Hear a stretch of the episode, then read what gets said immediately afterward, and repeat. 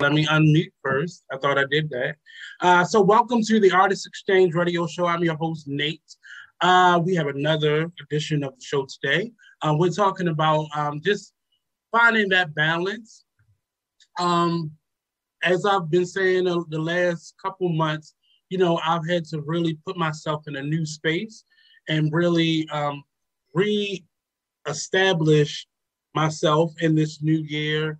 Um, not that it was a lot going absolutely horribly wrong, but there were a lot of pieces of me that um, I needed to adjust and pivot. Um, going through a pandemic, losing so many people, um, it was it's really been difficult.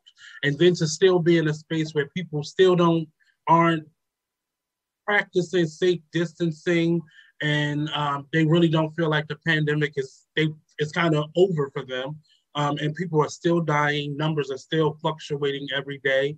Um, and we have a lot of leaders that are really um, totally disregarding the safety of all of us uh, and putting politics ahead of anything else. So I'm really um, in a space right now where I'm just readjusting myself mentally. Um, and it, it cost me a lot, but it definitely has um, been worth whatever cost it is, because your mental stability is really um, important, because it can open you up to physical ailments if not treated and not, you know, taken advantage of. But we have a different, um, well, not a different, we have a guest today um, that has a totally different perspective from a totally different country. Um, and he'll be talking to us about what the atmosphere is like where he is.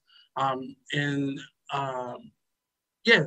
So without further ado, let me um, invite my friend, Mister I call him Jeffrey, but his name was not Jeffrey. I'll let him introduce himself. Hello, sir. Hey there. Hey, Nate. How are you? Um, can you tell people a little bit about yourself and where you're calling from, where you're coming from, or broadcasting from, rather? So my name is Cedric Jeffrey Busanga. I was born and raised in Switzerland, where I'm also located at right now, originally mm-hmm. from Congo and Cameroon. And um, yeah, that's more about, that's basically about me.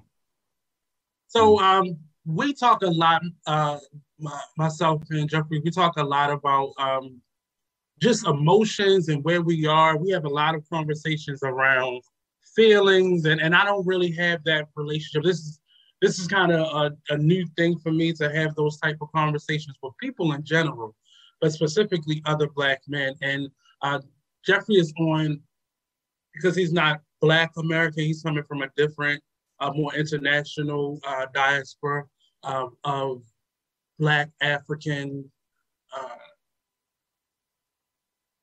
culturally different. Um, so some things are, Uh, we have to explain to each other in terms of differences, or, and not just the way we talk or our lingo, but just cultural differences uh, amongst us. Um, and uh, talking to Jeffrey, someone in another country who don't look at African Americans as, you know, beastly creatures or thugs and such, based off of what they see on T V or movies or in the news.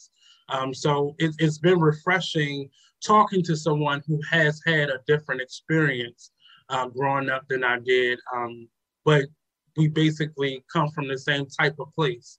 Um, and it, it really is refreshing to talk to someone who looks like you, who has a, a, a different or broader aspect of the diaspora, that being of Black Africans and so on and so forth.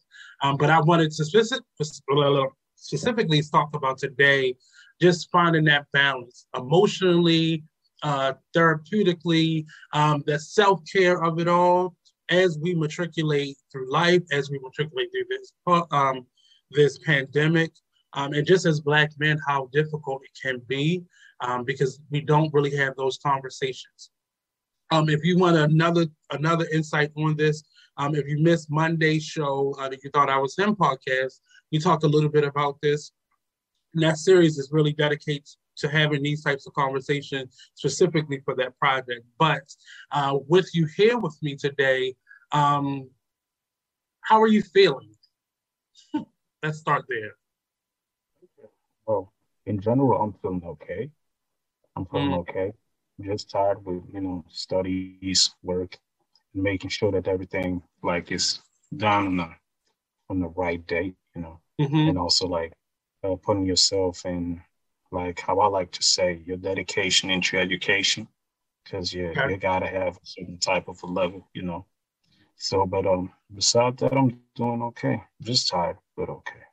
How about yourself? So, I, and I appreciate it, because it's like almost midnight where Jeffrey is, and I appreciate you staying up uh, on a Friday night uh, to spend some time talking. Um, I'm going to get the pandemic stuff out of the way.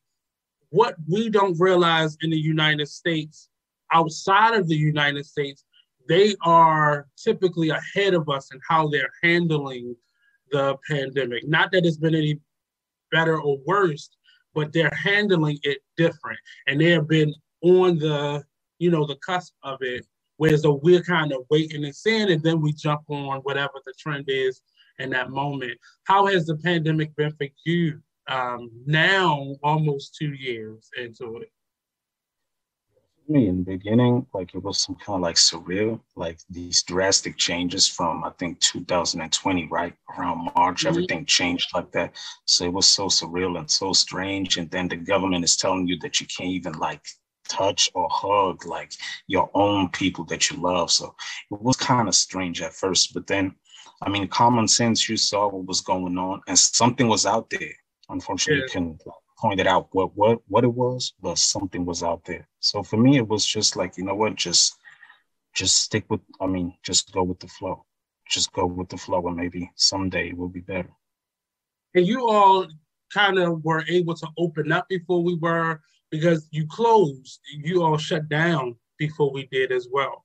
We didn't really shut down until like the end of March, um, but we were starting the lockdown process like mid-March, but it didn't really go into effect until maybe like the end of March, and for some people, April. uh, but how was it, how has it been? You, you you all will open back up, and then you have mandates, and then they kind of release. How was how has it been going through this like roller coaster of um, mandates and safety precautions? For me personally, I didn't really like it, because at first it was like, okay, nobody's going outside anymore. Now it's completely curfew. Everybody was at home, okay? And then it's like, okay, now we can try. People can go outside again. But now if y'all meet, it's only five people of y'all and not more, right? And then five people, they, they stick to the plan, like the government was saying. And then it's kind of like, okay, we see the numbers are going up again. And then let's go back to the curfew. People were respecting it, certain people didn't. So it was just this kind of like up and down, and no strict line that everybody was following. So it was a bit annoying for me personally. And I think also for the majority in the in that community would say the same. Where are you mm-hmm. all at now in terms of precautions, or is it still mask mandates and... Oh no, they dropped the mask, the, the mask mandatoriness on the February February sixteenth. Yeah. Okay. And I, in my opinion, I think it's way too early. It's way too early. You know, I mean, I get it now. Like most of the most of the people are vaccinated, right? But now, like most of the people now, we got we call them here like sport vacation, right? And people they traveled, so mm-hmm. now they're gonna bring that stuff with them. Right, and the number's gonna go up. It's gonna keep going around. Yes, yes. Instead yes. of just like, you know, I mean, I get it. Like everybody's tired now, right? Everybody want to feel freedom, but it's a little bit too early, in my opinion. Even in schools right now, like in schools, we don't have to wear masks anymore. So I and think it's. But you all have been there before. Like we've been there slightly. The mask has been kind of throughout the whole thing for us, depending on where you are in the United States. But you mm-hmm. all have been able to lift it, and then when the numbers spike, they go back to it, right? And I it, guess that's, that's how it would come out. I'm sure it would come out like that. You know? Yeah. It's scary because, as I, I've said to you, I've, I've taken a, a little break from the school system because there's, there's nothing consistent that we're doing that makes me feel comfortable. And you have to feel comfortable. And you work within the school system as well. Um, has it been a big change? Because your, your numbers haven't really been as bad as other places have been there, right? Mm, no, they were, I mean, they were for sure lower than our neighbor countries like Germany or Austria or France, right? But they were still high for a small little country of Switzerland with eight million people, you know, counted on the number of yeah. people, right? It it was still high. It was yeah. still high. Yeah. yeah. Uh, speaking of uh, Germany, uh, in the, in our international news here, we're getting a lot of um, the Ukraine and fighting and uh, invading. Uh, is that in y'all news there, or is it not as big as it they're making it to be here? Oh, it is for sure. It's for sure big news. Yeah, that made it around the world. Ukraine and Russia. Yeah, like Putin, yeah. he claimed, I mean, he promised war now. How um, are, are how comfortable are you? Because you, like you said, that's a neighboring uh, country. Well, let's see over here. Um, have you heard? Um, do you remember? I mean, did you watch Luke Cage? Mm-hmm. Mm-hmm. And do you remember in the barbershop, like the gang, like I don't, I think two people started started to argue with each other, and then the bar, the barbershop owner, he was like, "Uh, uh-uh, not in this place. This is Switzerland." You mm. remember that? So right. This is basically like Switzerland. Like Switzerland is so um, financially so well covered around like all these news or negative influences that mm. pe- it doesn't even bother them people here, you know. Not economically, not personally, right? So we don't really have nothing to do with them unless like, you know, maybe like just transactions, maybe business-wise, yeah. but like what they got going on right now, it doesn't really like affect us at all. So even the talk of a possible war with the rest of the world, it doesn't, um, I know it bothers you, just the news in general, but is that a consensus amongst people in uh, Switzerland, it being a neutral Uh, space to live? Is still not a concern if a war breaks out? It could be, but the thing is, you know, um, all these major countries, right? Mm-hmm. They they they save their money out in Switzerland because they get a lot of the most interest, right? Mm-hmm. Yeah. That's the reason why they, they ain't gonna touch. They ain't gonna touch Switzerland at all. Mm-hmm. Wow, yeah. I need to come. Not with everybody, money being in there. Yeah, well, I mean, that's that's why I guess people don't really, you don't really hear anything bad coming from Switzerland. Not that it's a perfect place, but a lot of people got their offshore accounts and uh, private business accounts there. So that's a that's a, a major place to protect, if anything.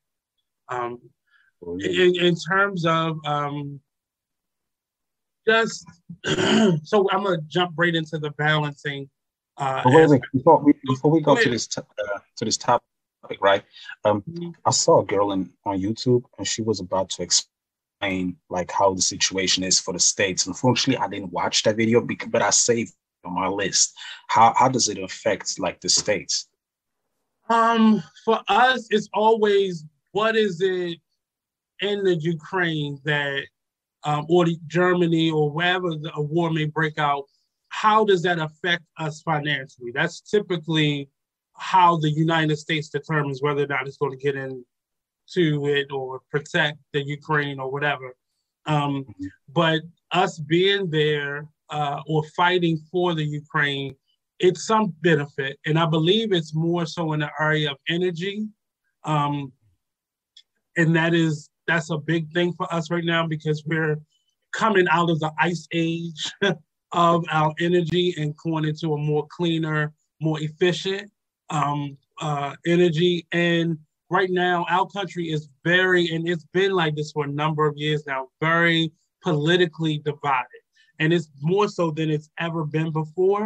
And our current president is battling with uh, our old president, and I don't like to say his name, uh, but Trump has inserted himself in our political system, even after being out of office, and his connection with Putin and um, German and Russian connections, it really uh, is damaging uh, because it is further dividing our country. Um, and that's that's one of the, the major kind of points in this. Uh, it's, it's, it's just a political system because we have a midterm election coming up, and these things are polarizing. So there, all of this going on is alleged because of the United States system, because we are, we're still, whether people believe it or not, uh, at the top of many of the big decisions that happen globally. And if you mess with our election system, which the Republicans here and many people like Putin has interfered with our election, it really determines what happens around the world as well. So mm-hmm. it it's really damaging right now because we have yet another midterm election that means a lot. Um, if if our Republicans gain control of our Senate and House, um, that could mean a lot of stalemates for the rest of our presidents um, stay as president. And that that's the effect. So people are saying that this war has been purposely done um, between, I want to say, China and Germany and Russia. It's being done because they have connections to our Republican system here. And that's, that's it, it all boils down to money and power. And that's, that's unfortunately, lives will be lost because of money and power and positioning. So, yeah, unfortunately. Is that is that the messaging you all are getting, or is it from y'all perspective, from the perspective of where you are? Um, I just well, how about that? I just saw this girl on video uh, on YouTube, right? And she was mm-hmm. about to explain, I think, for America what it means for America, you know. And she yeah. was, was talking about like, if you own a house, what you should do now, how to save the money up, and all that stuff. So it it goes deeper into the material. Yeah. Than I, than I well, think. If we get into a war, we're gonna be, I mean, excuse my language, fucked.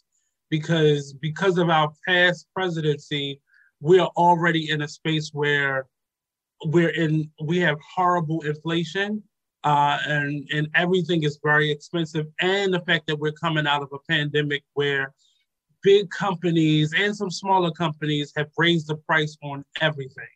So if we go into a war, um, with the Ukraine uh, against Germany, it's really going to be, I believe, harder here because wars normally bring about a, a rise in inflation, which is the cost of living is going to go up, but people's paychecks and money is going to go down. Amount of their money and paychecks are going to go down. So we're in a space right now where we're, I'm, I'm hoping we're not going to go into a war, and whatever this is, is resolved with, within the Ukraine and between Ukraine and Germany and Europe in general. Like, I'm at a space where let them handle their own businesses, but other countries getting into war can affect every other country in the world. So it's, it's hard to really say that. Um, and I wouldn't want us to be in a state of war and nobody wants to help us. But a lot of this is normally a bunch of white men sitting up, making decisions for the rest of the world without any connection to us as individual citizens of this world. And that's unfortunate, but we often have to pay the cost and the price uh, for um, these white men. Sorry, white men, but you are the problem. Isn't fun. Yes, let's hope for the best. How, how, and I'm, I, I've asked you this several times, but how does other countries, uh, from your perspective, what is the, what is the United States reputation with the world? If you can answer that. That is, um, let me think, let me think of a good phrase that I heard, you know. United States of the Great America, you know, the land of all possibilities. You're so super strong, you know, you're, you're ruling everything, you know, that uh, Mm. Um, the culture that y'all got, like, it reached all over to the, like all over the globe. So even over here, you know, um, you know, like people dressing like y'all, they acting like y'all, you know, black folks over here, you know, they they try to act like Baltimore, like literally, they try to act like Baltimore, you know. So um, mm. yeah, I'm serious. So, so your so outside of the United States, how do you see Baltimore, like from your perspective? Or what you've heard, like how do people see people here? Not even Maryland, but there's a understanding of how people see specifically Baltimoreans. I know yours is a little different, but can you kind of touch on both sides of that? Yeah, sure. Well, let's say like that. Baltimore, Baltimore actually has a beautiful history. I mean, can we call it beautiful? Well, it had a economical. Interesting history, let's say like that. Mm-hmm. Right? In, in industrial time, it was beautiful. And then how time evolves, um, then Baltimore had a parallel community, the one that got who live in downtown and mm-hmm. the one uptown, right? Downtown, you know how it is, you know, the ones who function right, who got everything well balanced, you know, that these are the ones who are down there. But then when you go uptown, this is where we got, where the neighborhoods maybe ressemble a little bit to The Wire, right? It's tough. It's crazy that that's the the image that people have of the entire city. And I understand because they were very specific as to where they went in the city. And it mm. would give you the illusion that the entire city is that corrupt or that... Um, morally unstructured. Right. But you know, at the end, like I can I can't be mad. I can't be mad at them because it's mm-hmm. generation over generation past uh, traumas, traumas that yeah. getting passed on to the kids, and the kids what they got to do, right? They got like no perspective. So what am I? Do I gonna waste like seven years or eight years in school? Right? And while my mother like is starving and she can't pay the bills, or do I go on the street and make my twenty K, right? Like easy, fast money that I can support my family. So screw the, screw the paper, like the certification paper, let's get this money, right? So mm. can and it just, but I, I, and I hear what you're saying, but Baltimore is very small compared to most of the other major cities in the world. And the fact that Baltimore over New York, over parts of Florida or uh, Atlanta or L A, uh, we get the bulk of corruption and the negativity and just um, people really come here thinking that it's going to be uh, a war zone. They really, people really, even when we start talking, and you've been you've been to the United States before, um, and it, it's still amazing to me that I know your perspective is you've you've seen it, but it's still it's crazy to me that people have that perception, and some of them have never even been here, so they've only seen Homicide or um, The Wire. And that's the only thing that got broadcasted. That's the only yeah. thing that got broadcasted. It on T V, and it was so it was it was so published, like, and pushed. It was so pushed. Yeah. Ain't nobody want to see like what's going on in downtown, like how the the Caucasian, they got nothing really going on that interests us, right? So you rather want to have the grimy side, unfortunately. I mean, but it's it's what is really really crazy. A lot of movies are shot here, and people they never they always depict out because we have a lot of parts of our city that mimic other parts of the United States. So we have uh, agriculture, we have industrialism, we have urban cities, we, we look suburban in certain areas of the city actually. So people in our, our inner city downtown areas look like other downtown areas. There, there's certain spaces and certain buildings that mimic how they look. And it's just, with all the other movies that were made here, people only, and sometimes they don't know that they're in Baltimore. Sometimes those movies don't expose that they were actually shot here in Baltimore. But you know, yeah, it's just, it's amazing to me that um, people still think that this city is just The Wire or Homicide, because those two uh, those two T V shows kind of left us with a bad taste in people's mouth. Unsafe, unsafe taste in their mouth. Um, moving forward a little bit, um, is there racism in Switzerland? We've heard a couple stories, but does racism exist in Switzerland? It does, but hidden. It's it's hidden. Hidden. This, this, mm-hmm, this is something about like a, let's say a Switzerland citizen, right? If mm-hmm. he has an issue with you, he's not addressing it. Like y'all Americans, when y'all have a problem, y'all addressing it. Y'all spit the truth in his face, right? But that's not how the Switzerland being is. Like he's more reserved and he's talking to you, but you gotta check what he means between the lines. So mm. we got racism here, but hidden, hidden in form of, okay, I got the better education than you, you see, so go do the dirty work. That kind of racism or mm. uh, okay. just, you you you can feel it. You can feel it. It's just different. Over here, it's more the, um, how do we say that? Um, the academic racism that we have here. Institutional. Mm-hmm. It's yeah. a part of the the system. It's not, well, it, it it had been that way, well, not all throughout this country's history, but there was a moment I can remember in my lifetime where it wasn't always in your face. Um, it, it may have been pockets depending on whether you're in the South or, uh, but it was very institutional, meaning it was a part of the fabric of this country, um, the makeup of it.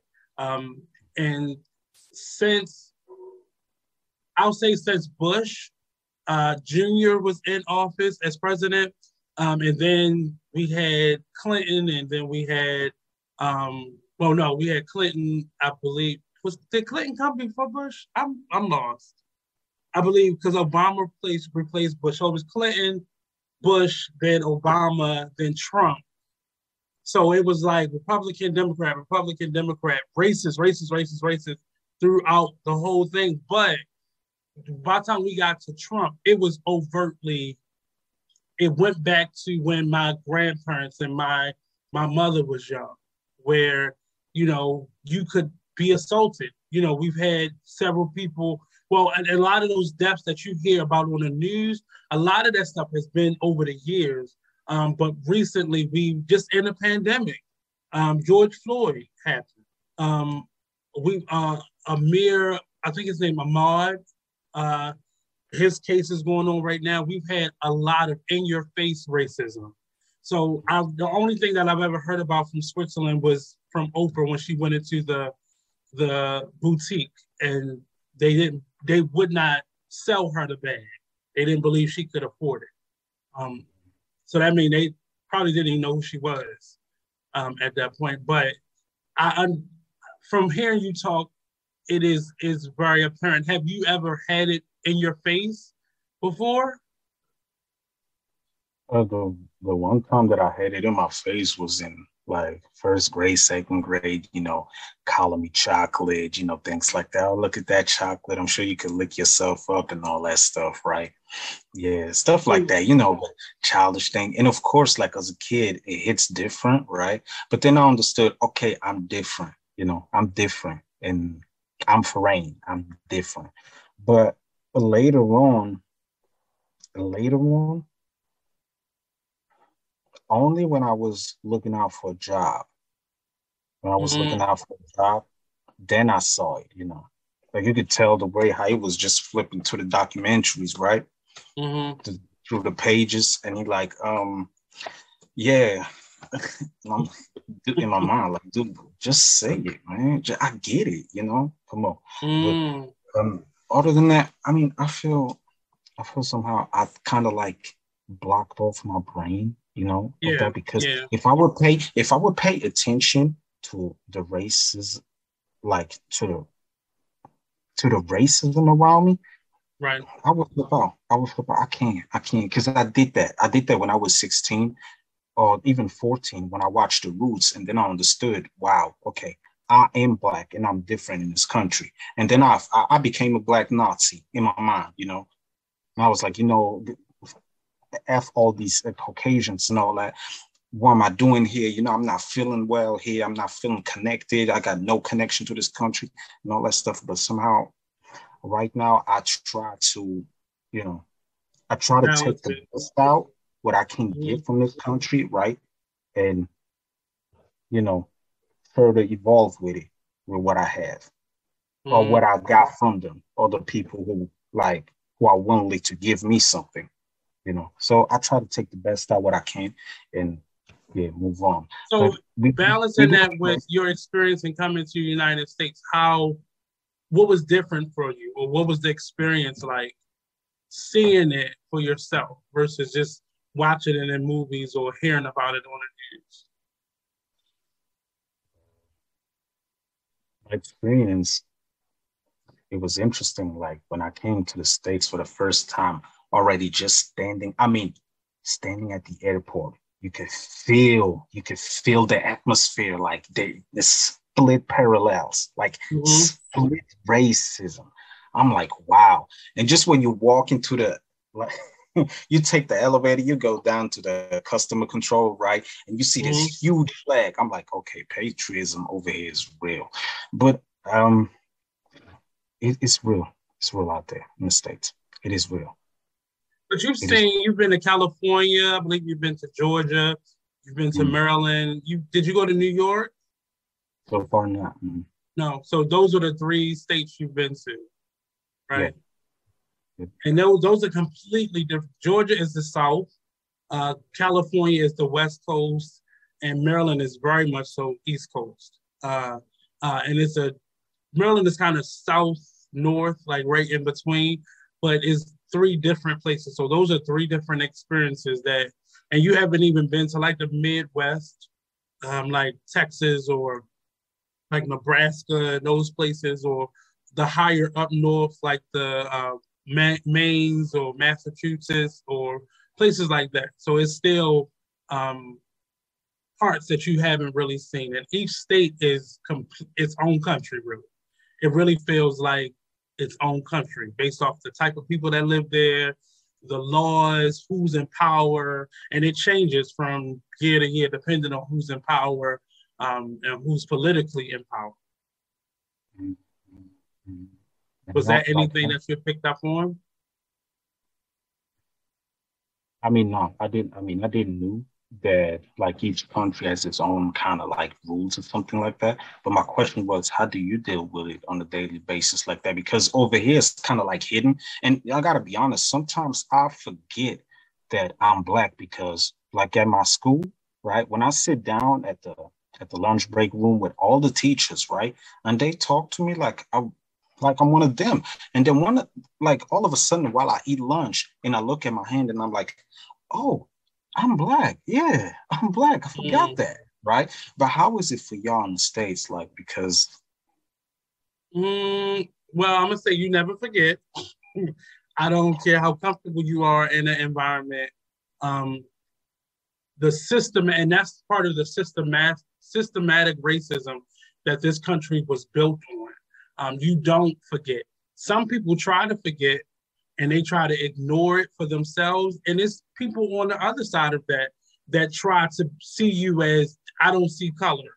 And that is as far from the truth as anything possible because it's always in the back of your mind is in the back of their mind, sometimes at the forefront. So I'll say it's it's not something that I have ever forgotten because I've mainly lived in cities. When you live out like like you live out in somewhat of the suburbs of Switzerland, it would be considered the suburbs because you're not in the main city. Um, okay. So where you would live in comparison to here, it would be like the county or the suburbs. So often money can help you um, blend in, but you still have the remnants of who you are. And many people have have realized no matter how much money you got, you'll still be a nigger to people, um, literally. Um, and we see that in all across, you know, the country. Um, and what is weird is, um, I don't know if you've heard about what happened to Whoopi Goldberg recently, but um, our culture, culturally, um, and not just racially, most of the cultures and races in this country still look at Black people as the bottom of the barrel. Um, and it is the wildest thing ever. I remember you sent me a uh, picture of a, um, I think it was a Confederate flag, or the, no, the uh, the uh, police flag, uh, Police Lives uh, Matter uh, flag, that, and it was there where you were. Um, I remember you sent me the picture of it. I remember it was in a window. And it was um, that that level of comparison, that was that's kind of a, a rebut to uh, Black Lives Matter. You know, for us to have to say that and have organizations built on promoting that, it says a lot. You know, we're in twenty twenty-two right now. Why do we have to keep saying it? So for me, on a day-to-day basis, one, you never forget. It's, it's hard to forget here. Um, but my level of what I've experienced as racism, for me, I've watched more of it because I'm in the arts world. So we we love each other a little bit differently, but it's still a part of the um, fabric of what we go through. A lot of the racism that I went through was younger, um, where it was in my face racism was when I was younger and I went to predominantly white schools and I felt it, um, literally fist fights, felt it. Um, And now as an adult, I'm seeing it, it's more so in how, like you said, when someone's hiring you and they want to talk around. I have a very neutral name. So when people talk to me on the phone um, and they're just reading my resume or they see my name, they are confused when they see me in person. And I've seen the shock look. Like they're, I, they look at the paper several times to see my name and then they look at me and I can tell I'm not who they were expecting. So that level of disrespect, that it goes beyond racism. It's, it's really disrespect at that point. Um, it's very what you will hear, read about on the news. That that part of it is very true to where our country is. Unfortunately, it's getting, it feels like it's getting worse before it's going to get better. Um, we just had a breaking news announcement from Merlin. Go ahead, go ahead. Actually, you sound Black. That shouldn't be surprised, actually. Say that again. You sound Black, actually. That shouldn't be surprised.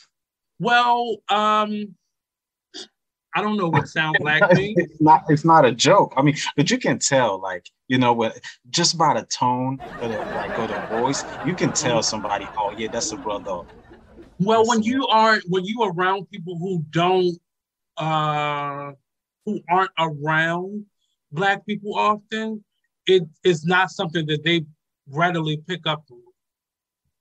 Maybe. They just, they choose not to. And here, depending on, just like in Europe, depending on where you are, you speak differently. Um, so if I lived in the South, my draw may predict to them that I may be Black, but it, here, one city, you know, I live in Maryland, so D C is within, uh, our capital is within Maryland. So depending on where you are in Maryland, you may sound completely different from somewhere, from somebody who also lives in Maryland. So within our communities, within our city, our state, our regions, there are different dialects. So people sound different. So it's really hard for you sometimes to say that, but I get what you're saying, but a lot of the white people who are overtly racism don't hang out with Black people necessarily to be able to, you know, identify those differences. But that's that's kind of um, it, it's it's unfortunate, but that's just the country we live in. Being Black, how has that affected who you are? Well, before you answer ask that question, is there a huge African,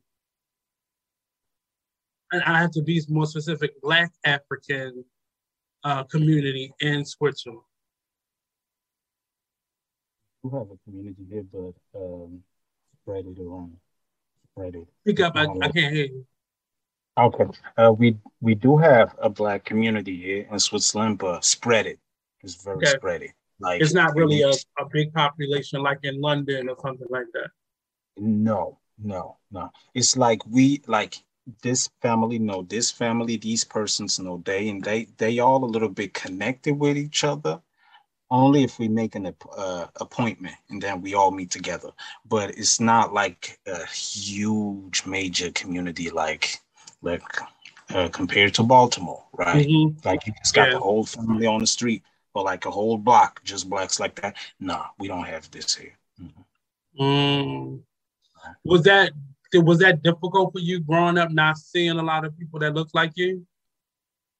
It was. It was because I felt it was really a part that I was missing, you know. But unfortunately, like not growing up with Black folks had. Um, different background stories of myself because my mother, she had like negative experiences with people from our country, right? She'll see, so she basically isolated us um, to just not to deal with, excuse me if I say that, with the nigga shit that was going on. Am I allowed to curse in this? I don't know. Yeah, you can, you can. Okay. Okay.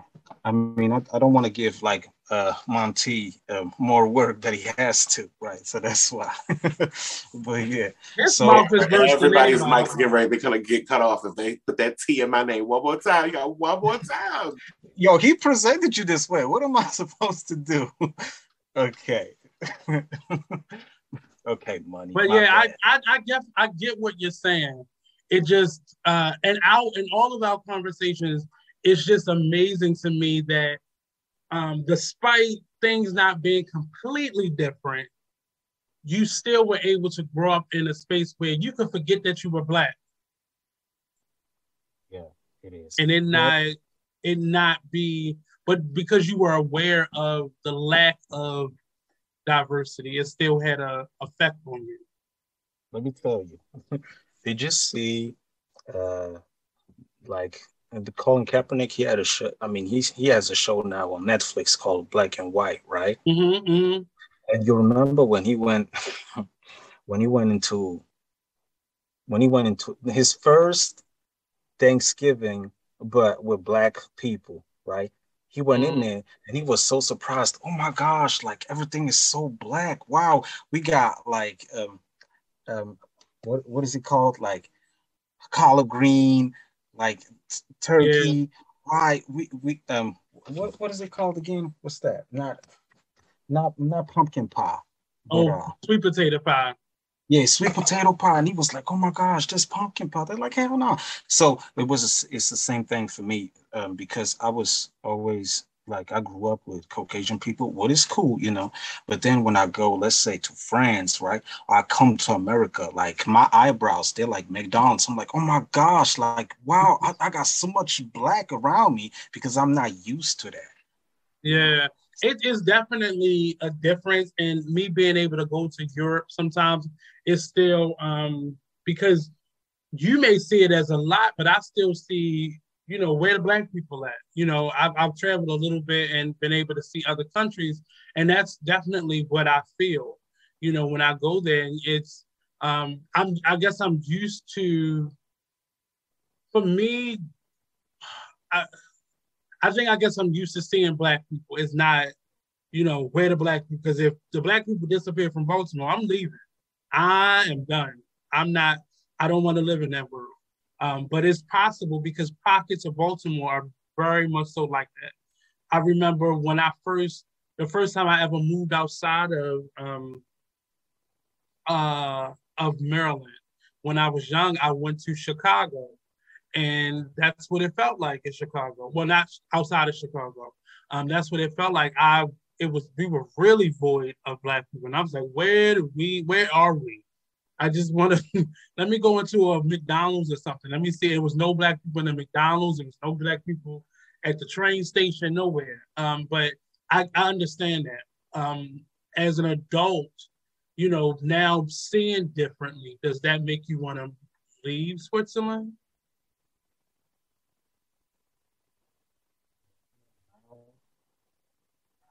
see it a little bit more different because I see it like job wise, career wise.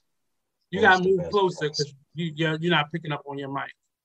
Oh, okay, my bad. So now I see it a little bit different because, like, where am I better? Where am I better at with my career, like job wise, you know, um, economic wise? Um, sometimes I miss it. Sometimes I miss it. That's why I'm like, you know what? nah, I, I need that black blessing. You know, I need to be, I need that blackification. And then I'm going to travel to these places and then I'm going to get my doses and I'm like, okay, I got it. But I also mm. understand now why my parents always like kept me back a little bit from from the the black culture. Because, dude, come on, man.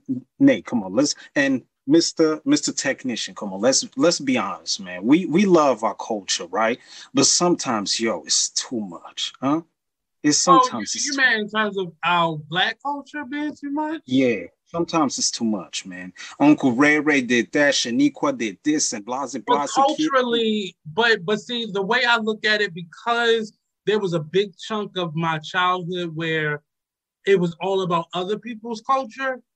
Uh, I respect my culture more now. I, I don't get along with it all. I don't agree with it all. I don't participate in it all.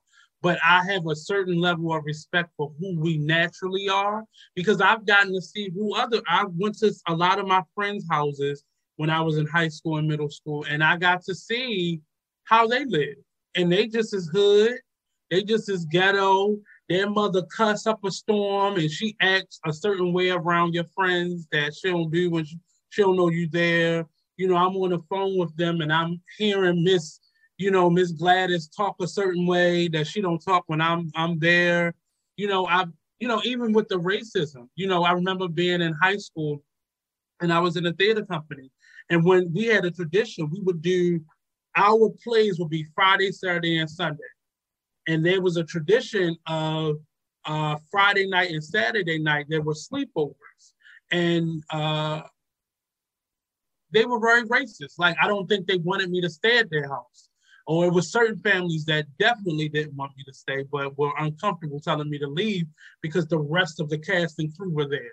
And to let just the only black person involved send them home, it would have been, it looked a little different.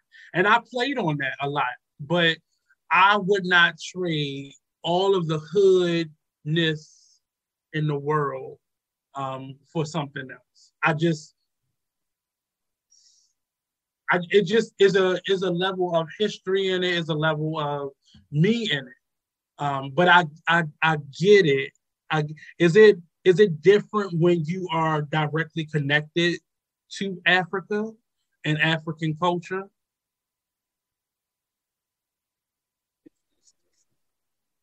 Your sound, I think, is out. I'm I'm asking okay. if it is different. Like, does it feel different? I mean, because you've been able to experience African American culture, but is it that much different growing up with with family that's directly connected? Like, your parents are from Africa, mm-hmm. so is it is it a different difference in it culturally or? Most definitely, yeah. There is a difference because I, I grew up with the mentality here, you know, and then I learned how to tolerate my culture where I'm from with from my parents, right? Mm. But yeah, there is there is a difference. Yeah, yeah. There is a difference. Mm. It's interesting yeah. that you said that way because that is an issue here because people begin to tolerate their culture.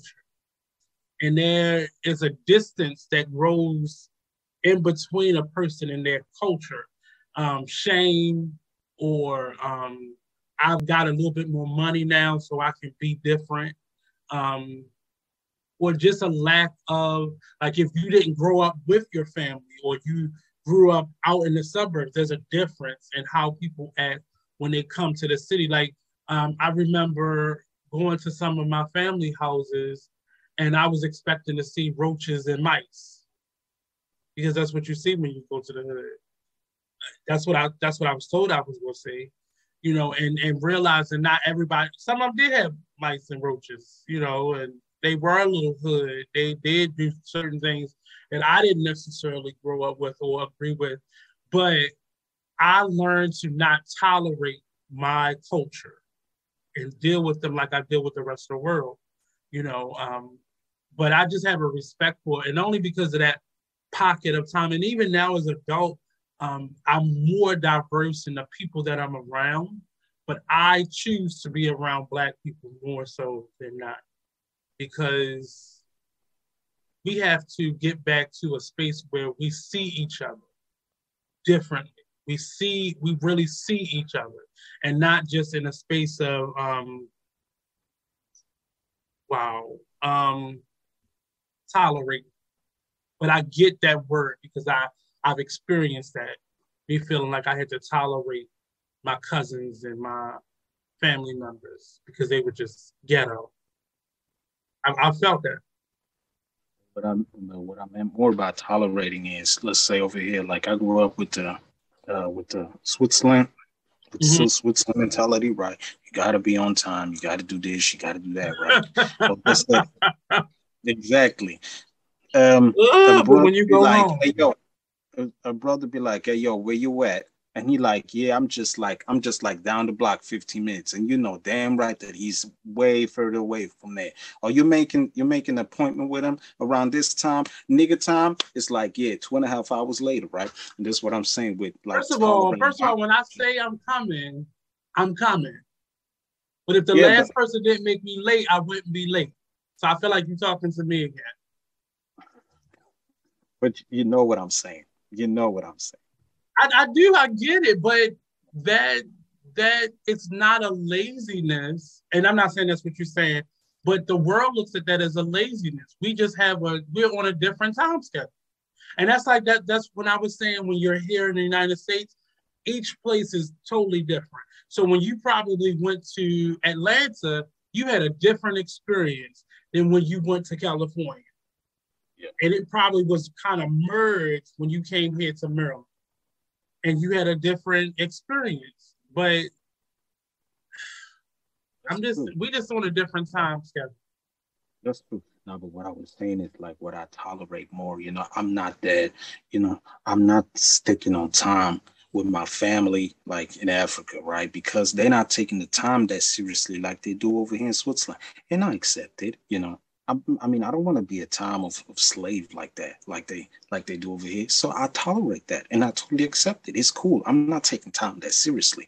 Or let's say, like, I'm not expecting something exactly on that time when we say it, because this is what we got to do here, right? But I don't have to do that with my family. So that's why I, I was like, you know what? I tolerate that. It's cool, you know.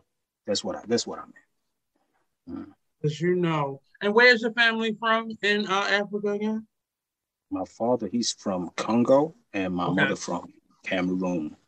Okay, okay, okay. So yeah. I, I get it. I definitely get it. And ooh, I get it, I get it, I get it. But Africans are different because they have a, a sense of urgency, but their delivery of that urgency is sometimes slow. Like, they want you to be on time, but they just be like, I'm gonna get the, it feels like rain. You know what? Let me say, let me be honest. I always thought, you know, like American, uh, like Americans, they different, like Black folks are different. Mm-hmm. And then I went to Africa. It's still the same. Let's say, like you say, like you call yourself, like you, your neighborhood or what you, what you have, like the ghetto, right? In Africa, it's still the same. Just different. Mm-hmm. We also yeah. do have the ghetto, but just in different terms and in different mm-hmm. conditions. But it's still the same. It's still the same. Yeah. Still the same baby mama drama. Okay. Still yeah. the same thing with, with like with the time. Still the same with like taking stuff seriously or not. Absolutely. But we are. But but that should let us know that we are very much so the same. One of yeah. my first jobs, my first first real jobs within the arts, was at a Nigerian uh, art gallery. Mm-hmm. And I'll never forget Mister Fola and uh, his daughters and his son and, you know, the people that I met culturally within his family. Uh, it really, I, ke- I kept saying to myself, because they had a lot of um, things that most people have for Black African Americans. They had a lot of, uh, uh, I don't, you can't call it racism, but they had a lot of misconceptions about African Americans, that we still, that we're lazy, that we don't want to work hard, you know, and, and I think I, for them, I helped them to see a different type of African American, uh, because I saw that in them, in their behavior towards me, and I checked it. And they're not used to being checked. You know, what they feel is what is correct. And I definitely went against that because I was very young at the time. But I realized, y'all ghetto, y'all hood, y'all like to eat for every celebration. Y'all make a celebration out of everything, and food must be a part of that. Um, um, how we relate to each other, how we see other cultures of people, how we react, how we uh, respond, you know, our attitudes, our personalities. It's very much so different. I mean, similar, very similar. There's some cultural differences, but cultural not being race. But in that same culture of differences, there's so many similarities. There's so many.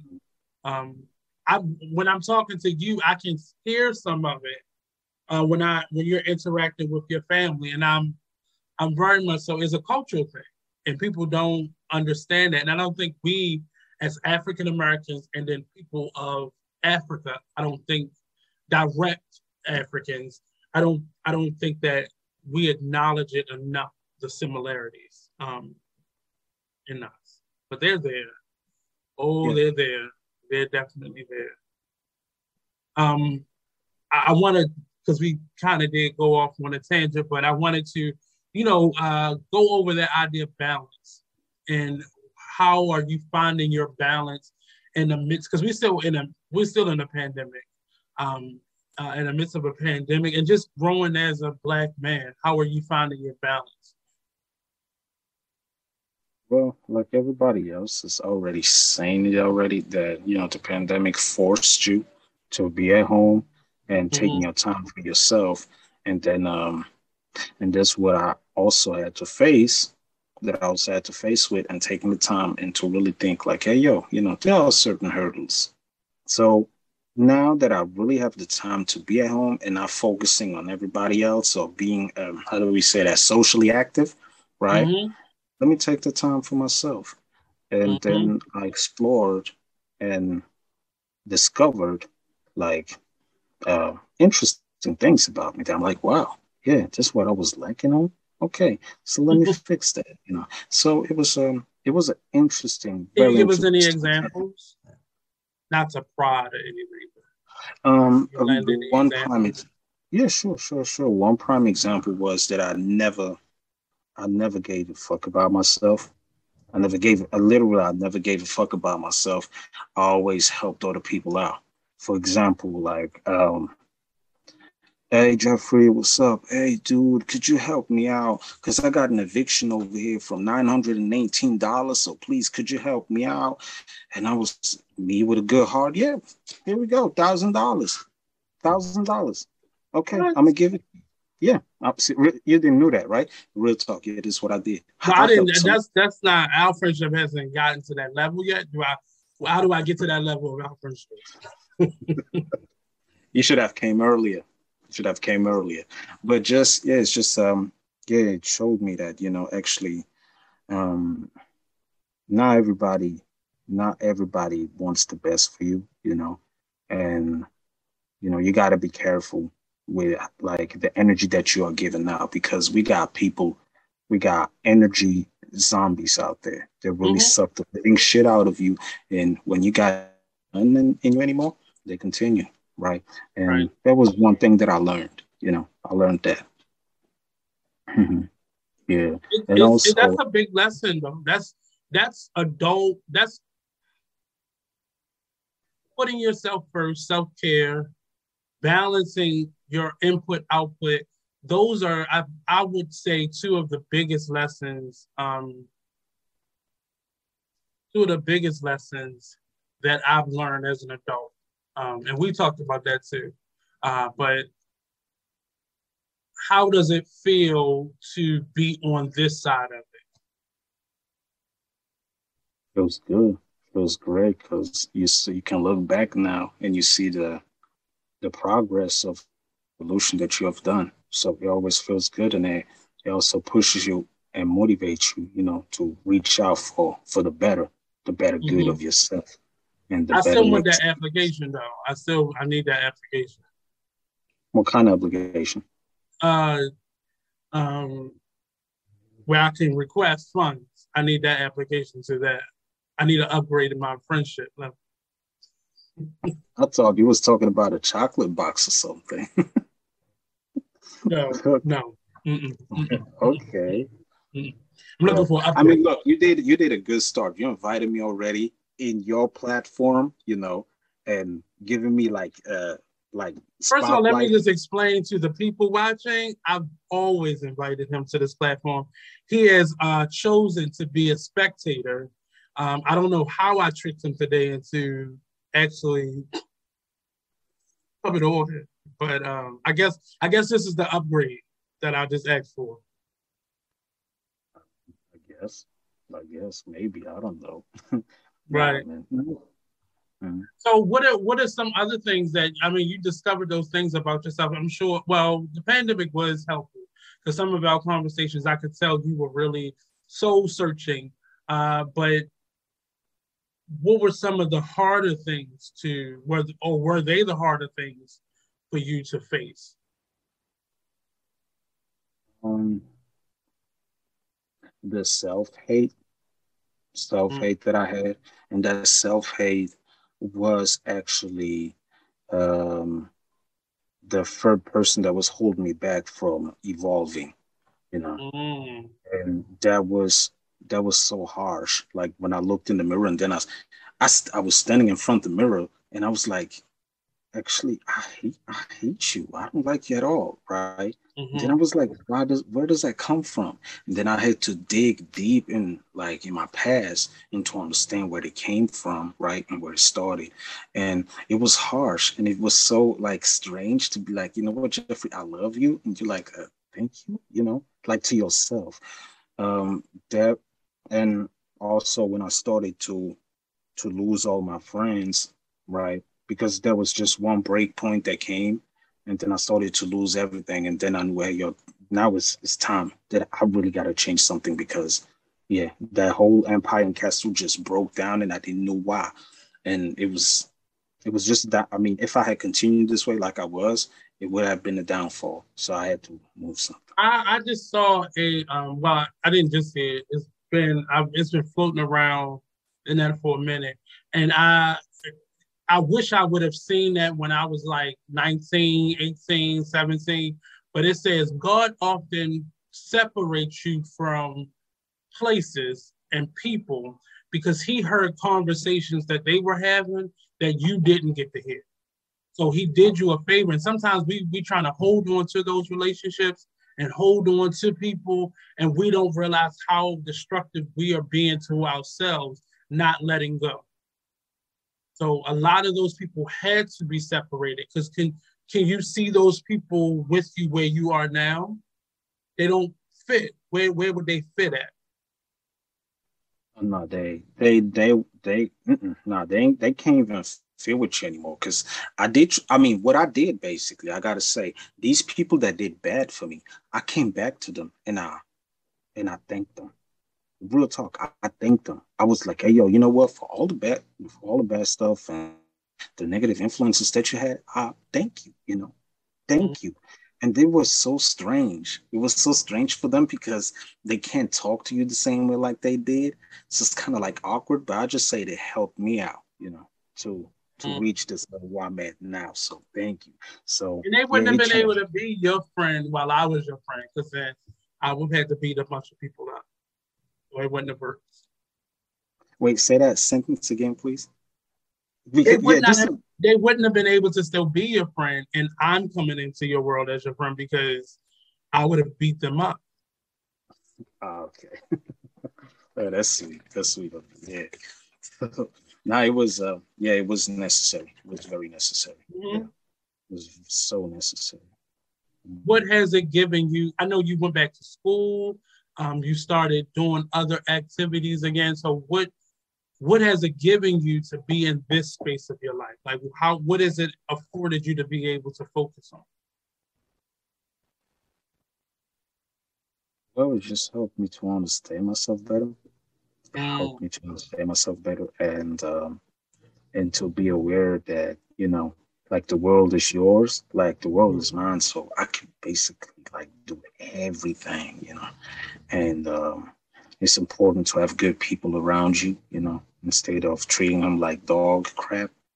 And yeah, it just helped me to focus better, you know, and instead with this negative cloud that I always had around me, you know, there was, I didn't understand where it came from, but it was always just pulling me down. So it helped me. It helped me to just get yeah, to be like more in freedom with myself that I've never really had for the last, let's say, twenty years, you know. So and we and we talked about that earlier, and it's just a, a number of decisions you have to consistently make in choosing you and choosing your happiness and choosing your joy um, that we don't typically focus on. Um, and once you begin to make the choice, which is the biggest thing, to make the decision to grow. And right. from that, growth will take things from your life. You know, when you when you grow out of a pair of pants, you don't keep them. You, you know, eventually you give them away or you throw them away. So we have to treat, I'm not equating human beings to a pair of jeans, but sometimes you have to grow apart from people. And we stay so stagnant because we want to keep that friend circle around us. We want to keep, you know, those people in our space, and we lose focus of everything that we want, um, trying to hold on to what we need, thought we needed. And we we just lose that focus. So it's just, it's just a, a string of decisions. And like I said earlier, sometimes it's second to second, you got to make that decision. It, it's like an addict, you know, who's trying to drop that habit, you know, um, that addiction.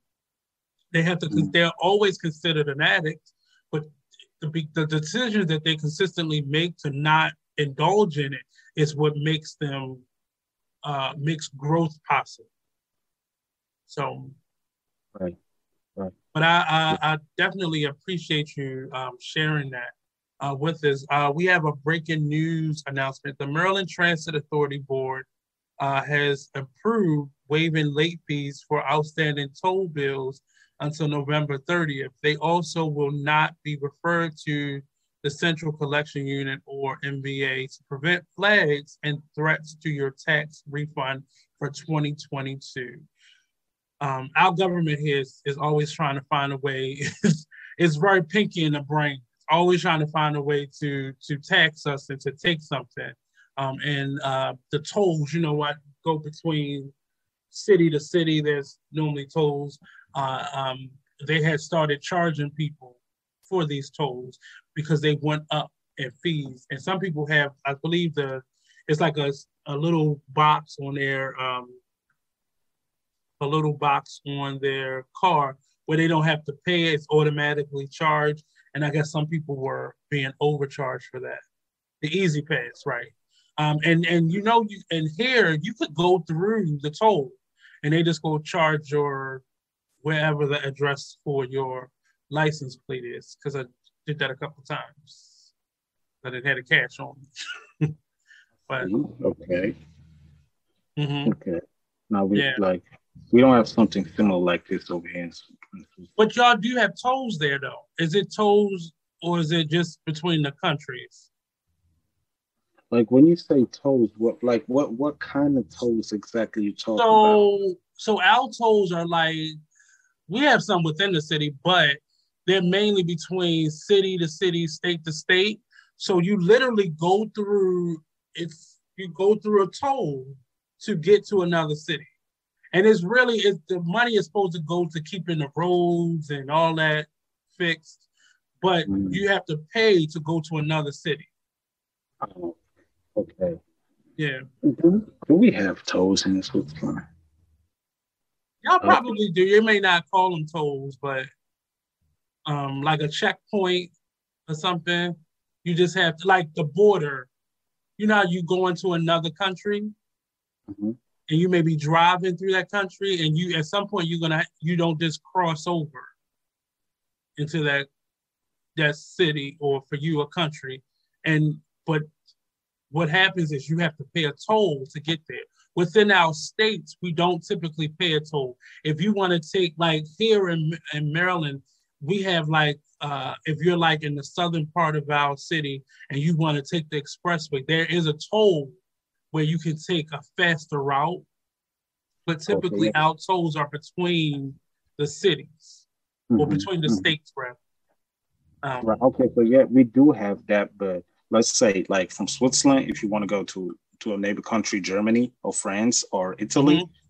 you don't we don't have that unless we're on a freeway. And then yeah. you're the fast not on the freeway. Yeah, then then we gotta drop yeah. some couple of coins. Yeah. Yeah, so that's that's for us, that that's how it works. So when you're driving, there is okay. a, a space where you can uh, you have to pay a toll. And I believe those tolls have went up. Uh, yeah.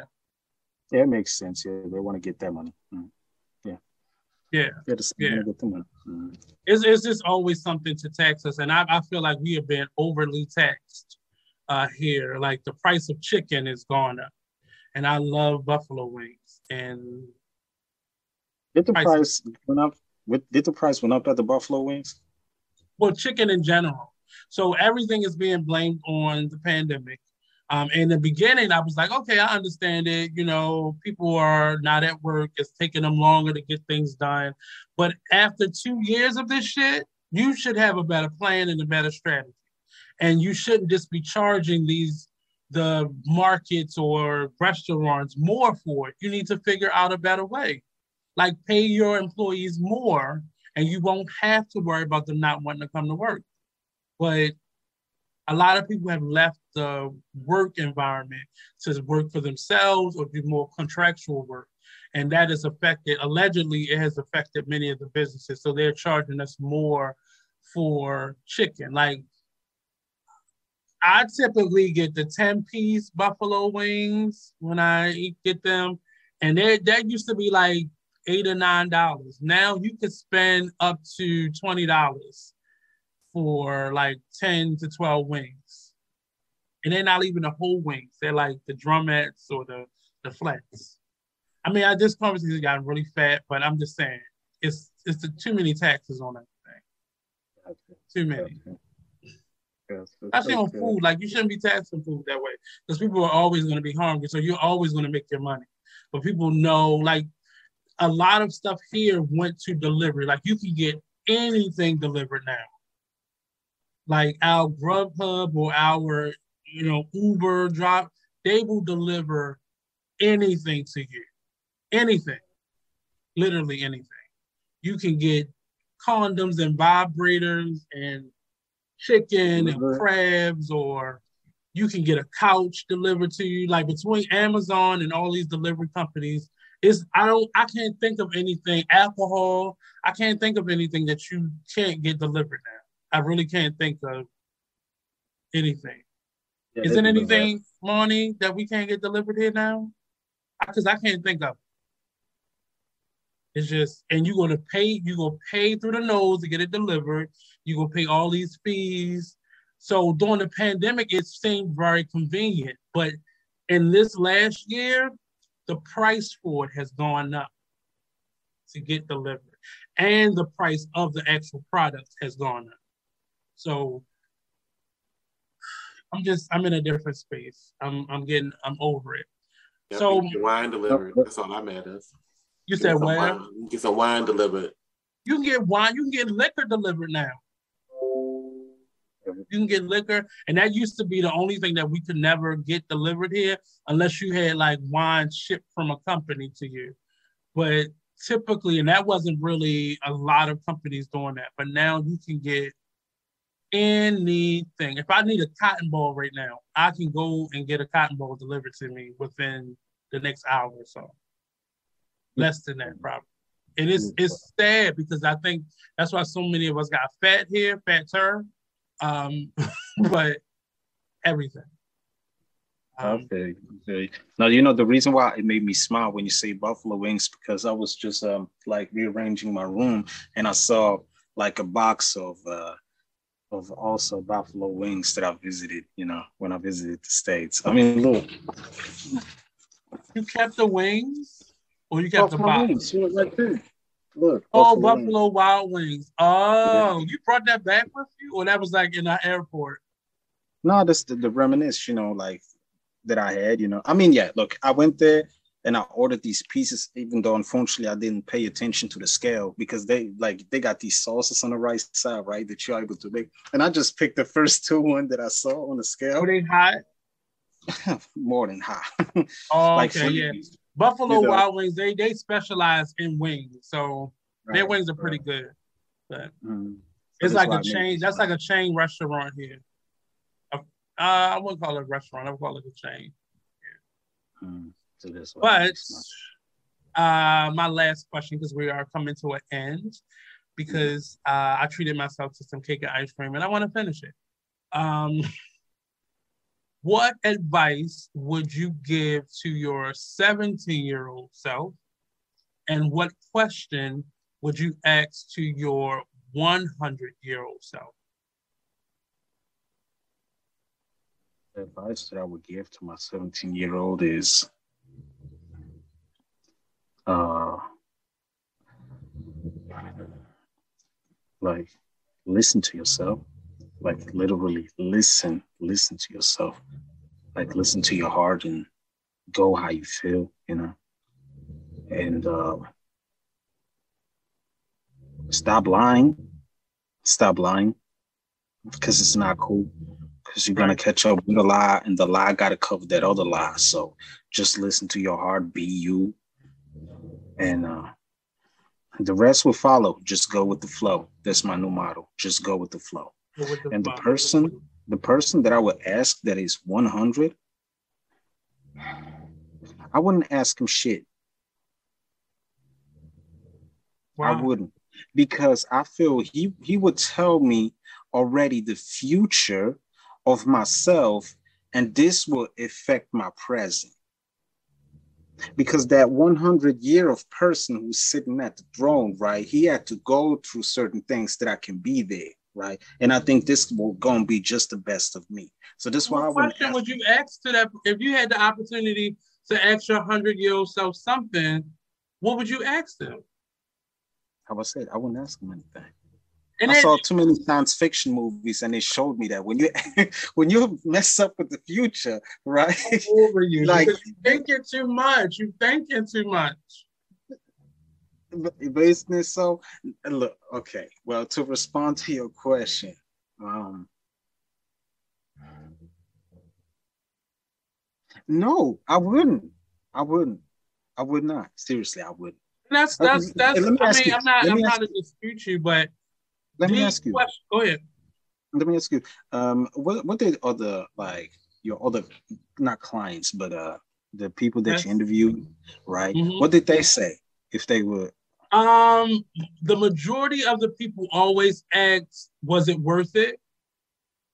Um, I've had a couple people ask, um, "Are you satisfied?" Um, and those are typically the bulk of, some people get real philosophical and, you know, what's the lottery on this date? But uh, but most people want to know, was it worth it?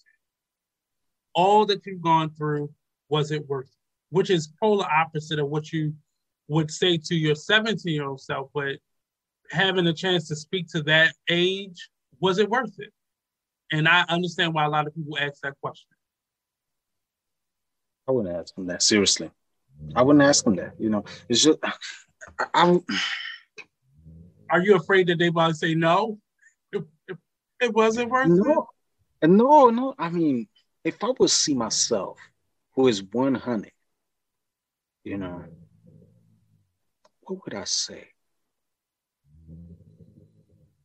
What would I say? What would I say to him? I don't, don't want to hear. I'll tell you later what I. What I would say for you, but I won't. I'm not gonna say that for no. people. Okay. Now, to be honest, like, I don't know what I would say. You know, I might well come up with a couple of questions, you know, like, you know, but um, when I give you, when I give you the cheat code to this, then you'll understand why it's okay to ask a question.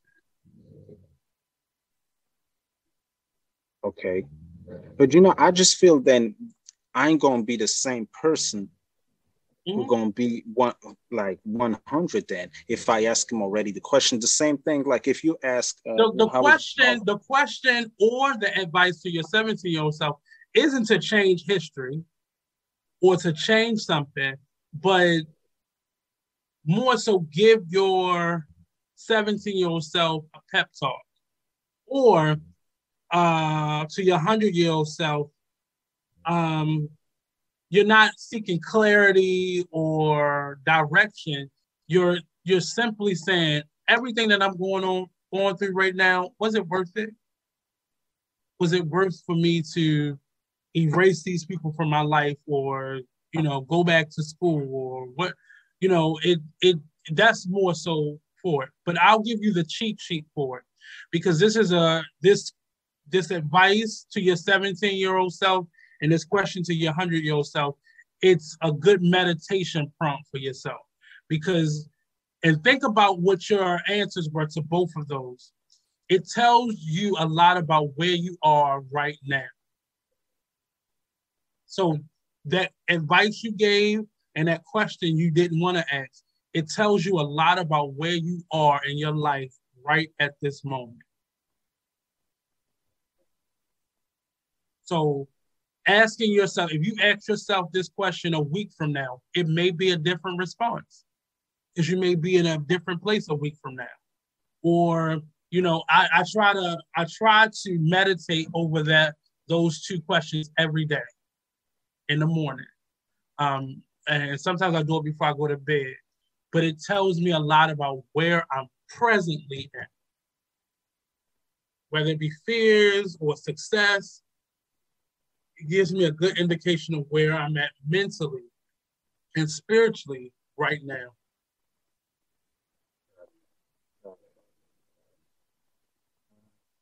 Wow, I mean, thank you for the G code.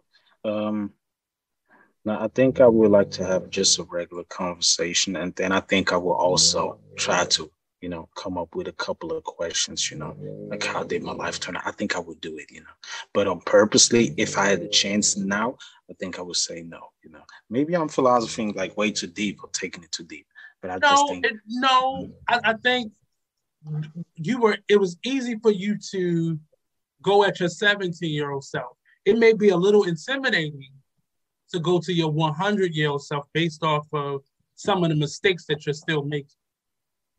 So you're almost going to your hundred-year-old self apologetically. You know, I'm so sorry I'm putting you through I'm so sorry I'm putting you through this. Or why did you put me through this? You know, accusatory or, you know, apologetic. Um, um, but it, it says a lot about how you see yourself down the line. You're unsure about a lot of stuff.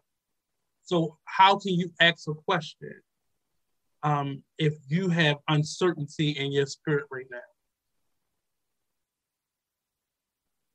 That was deep. Thank you. I mean, I'm a deep brother. No, thanks, man. But that's, thanks. I, I, I've adopted that. Um, and I typically ask my guests that question as well, but it really does, um, it helps me to balance myself. And figure Wait, out where I'm at. Look, uh, I gotta go into the kitchen because my brother's his snore is it's too loud. I'm sorry. You heard the first the crackle of it, and it got louder and louder, right? we didn't. I didn't even hear it. Oh, okay. So that so that means that Mon- Monty made a good job then. I heard it. oh, I didn't hear. He heard. Right now, it was it's too loud. Like at first, it started like s- small, but then it got louder and louder. And now he's cutting trees with his chainsaw. So. oh, I didn't even hear that. So, but it, I, I really appreciate you. I, I don't, I don't know um, what I lined up today because I've asked this man several times um, to join us, and I guess it was just timing. Sometimes it's just timing. Uh, maybe I, I caught him with his management outfit on the day. So, you know, man. I so it, it really, um, uh, I, but I appreciate it. It was perfect timing, um, and it was it went right along with the conversation I wanted to have today. And I just wish you well on all that you're doing, and um, yeah. I think, you know, it's everything with a, like everything happens with a reason. Nothing is with a coincidence. Speak up a little bit. Huh? Yeah, speak up a little bit. Oh, okay, so yeah, I said it, like everything, like it has a reason why it happened today. Like, because like it wasn't a coincidence, right? That all of a sudden, like today, that you invited me. So yeah, I, thank you. Thank you for inviting me. And um, yeah, give me some spotlight. This time, because you say no a lot of times. Well, he, Jeffrey never says no. He's like, uh, maybe another time. You know me. You know me. Yeah. But that's cool. No, but thank you. Thank you. Thank you. Thank you. But this has been another edition of the Artist Exchange Radio Show uh, with my friend Jeffrey on today. Um, tune in uh, next Friday. We have a whole new guest, a whole new topic as we bring, we kind of round out Black History Month. Um, and tomorrow, if you're in the Baltimore area, come out to the Black to the Future event. Um, you can go to the Artist Exchange Instagram or Facebook page. You'll be able to see it um, on my Facebook page or my Instagram page. It is a networking event geared towards helping entrepreneurs and artists alike um, to reestablish themselves, do some artist development, some business development, um, network, and just find some hidden gems. Um, I'll facilitate it tomorrow. So it'll be a vending event mixed with a workshop. Our first facilitator is uh, Sharon Nixon of Baltimore Fashion Week. She'll be going over some marketing and branding um, techniques uh, for social media. Um, and this is the first in the series of the Black to the Future, Black to the Future events. Um, I'm working in conjunction with Shinya Wright of the Baltimore scene, and it's being sponsored and partnered with um, the Black Arts District here in Baltimore, the latest in a series of arts districts really geared towards uh, uplifting Black voices and culture. Um, so come on out. It's tomorrow at seven p m Um, at the Merlin Art Place on Saratoga Street. So come on down, join us, um, and it's free headshots, uh, physical headshots for the first twenty-five people that come. Doors open up at seven o'clock, so get there. Um, a lot of freebies, a lot of resources, and a lot of good information and networking. And then we have some awesome vendors like myself that will be there um, in support. So uh, peace out, people. Good night. Uh, sleep tight. Um, yeah, peace out.